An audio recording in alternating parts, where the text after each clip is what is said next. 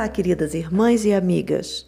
Que Deus esteja concedendo a cada uma de vocês um dia na sua presença, na sua segurança, dentro do seu abraço.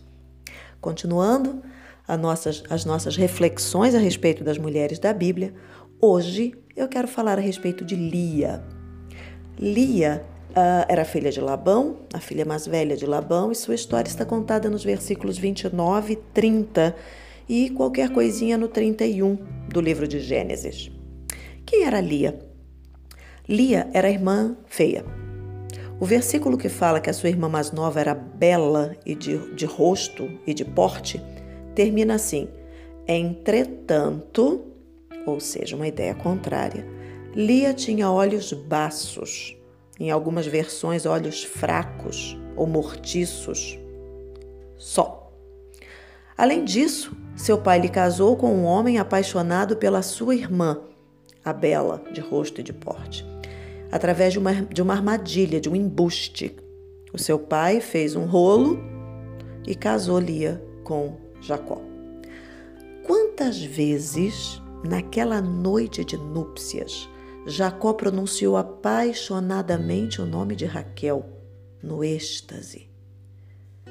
Será que Lia precisou se conservar calada, sabendo que toda a paixão que agora lhe cobria não era devotada a ela e que brevemente tudo seria trazido literalmente à luz?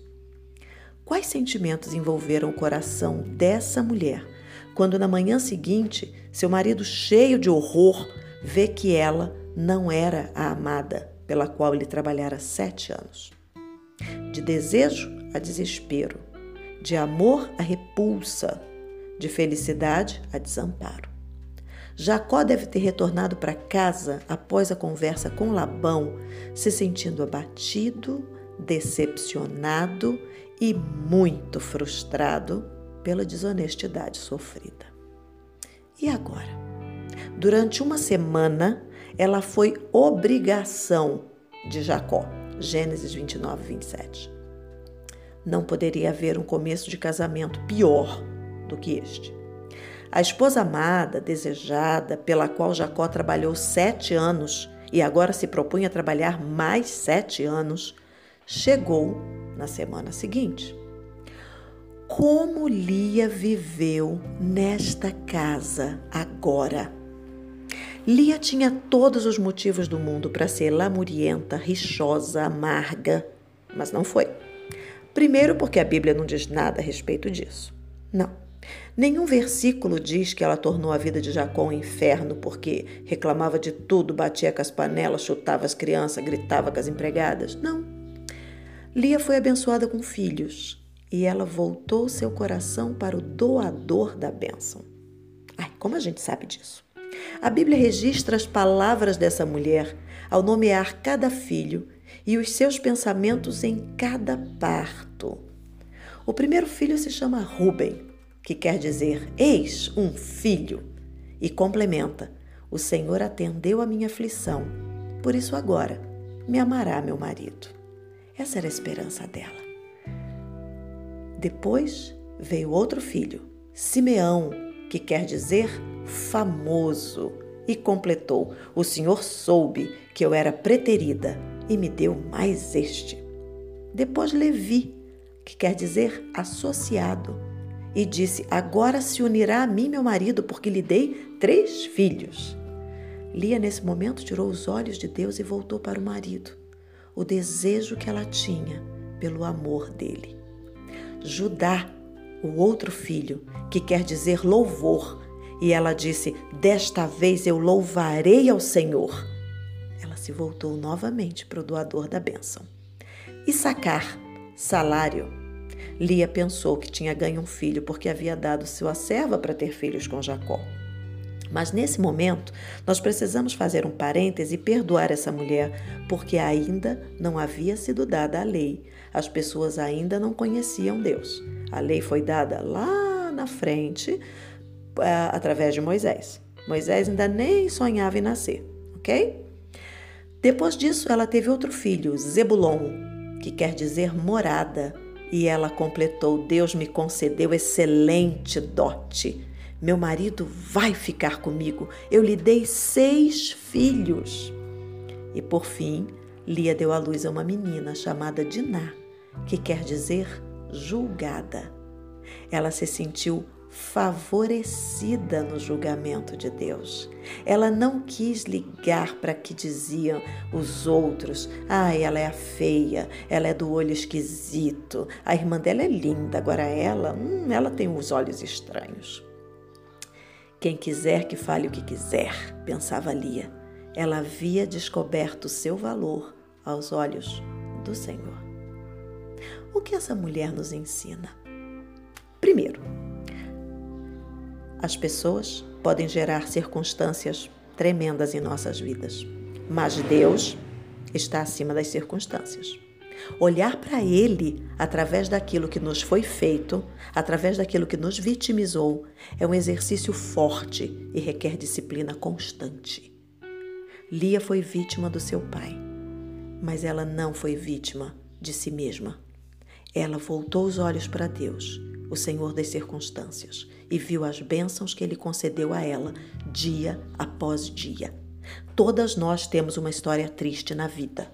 Não existe uma mulher que, se quiser, não sente e chore por algo muito triste, por algo que foi uma injustiça em sua vida.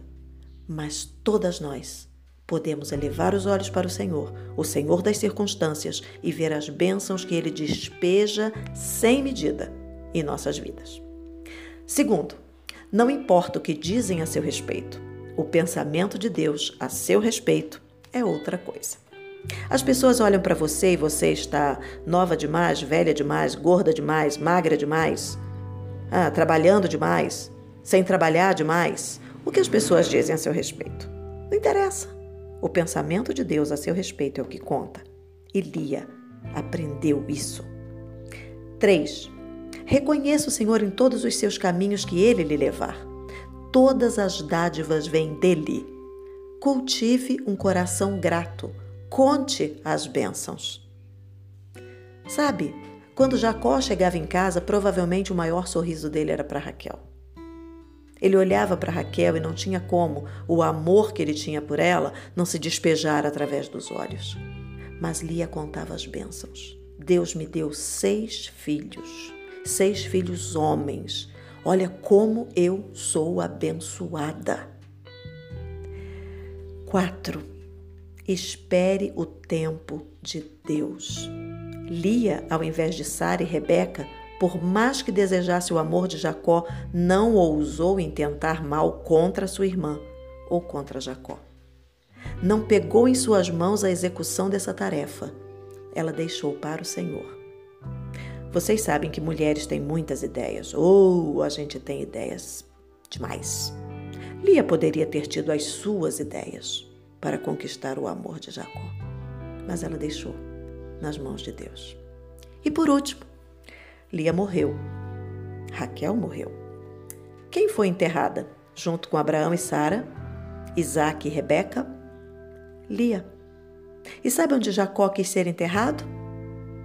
Ao lado dela. Jacó não quis ser enterrado ao lado de Raquel, que foi enterrada na estrada.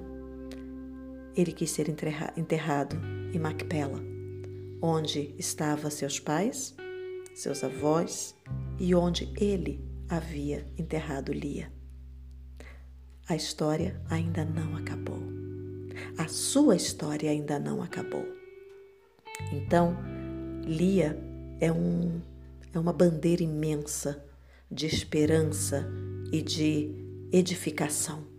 É uma mulher que vale a pena a gente olhar nos olhos e dizer: Uau, minha irmã, eu quero te dar um abraço grande quando chegar no céu. Então, meninas, fiquem com Deus. Deus conceda a cada uma de vocês um coração imensamente grato por todas as bênçãos que Ele tem dado. O meu nome é Janaína Vieira e esta foi mais uma reflexão sobre as mulheres da Bíblia.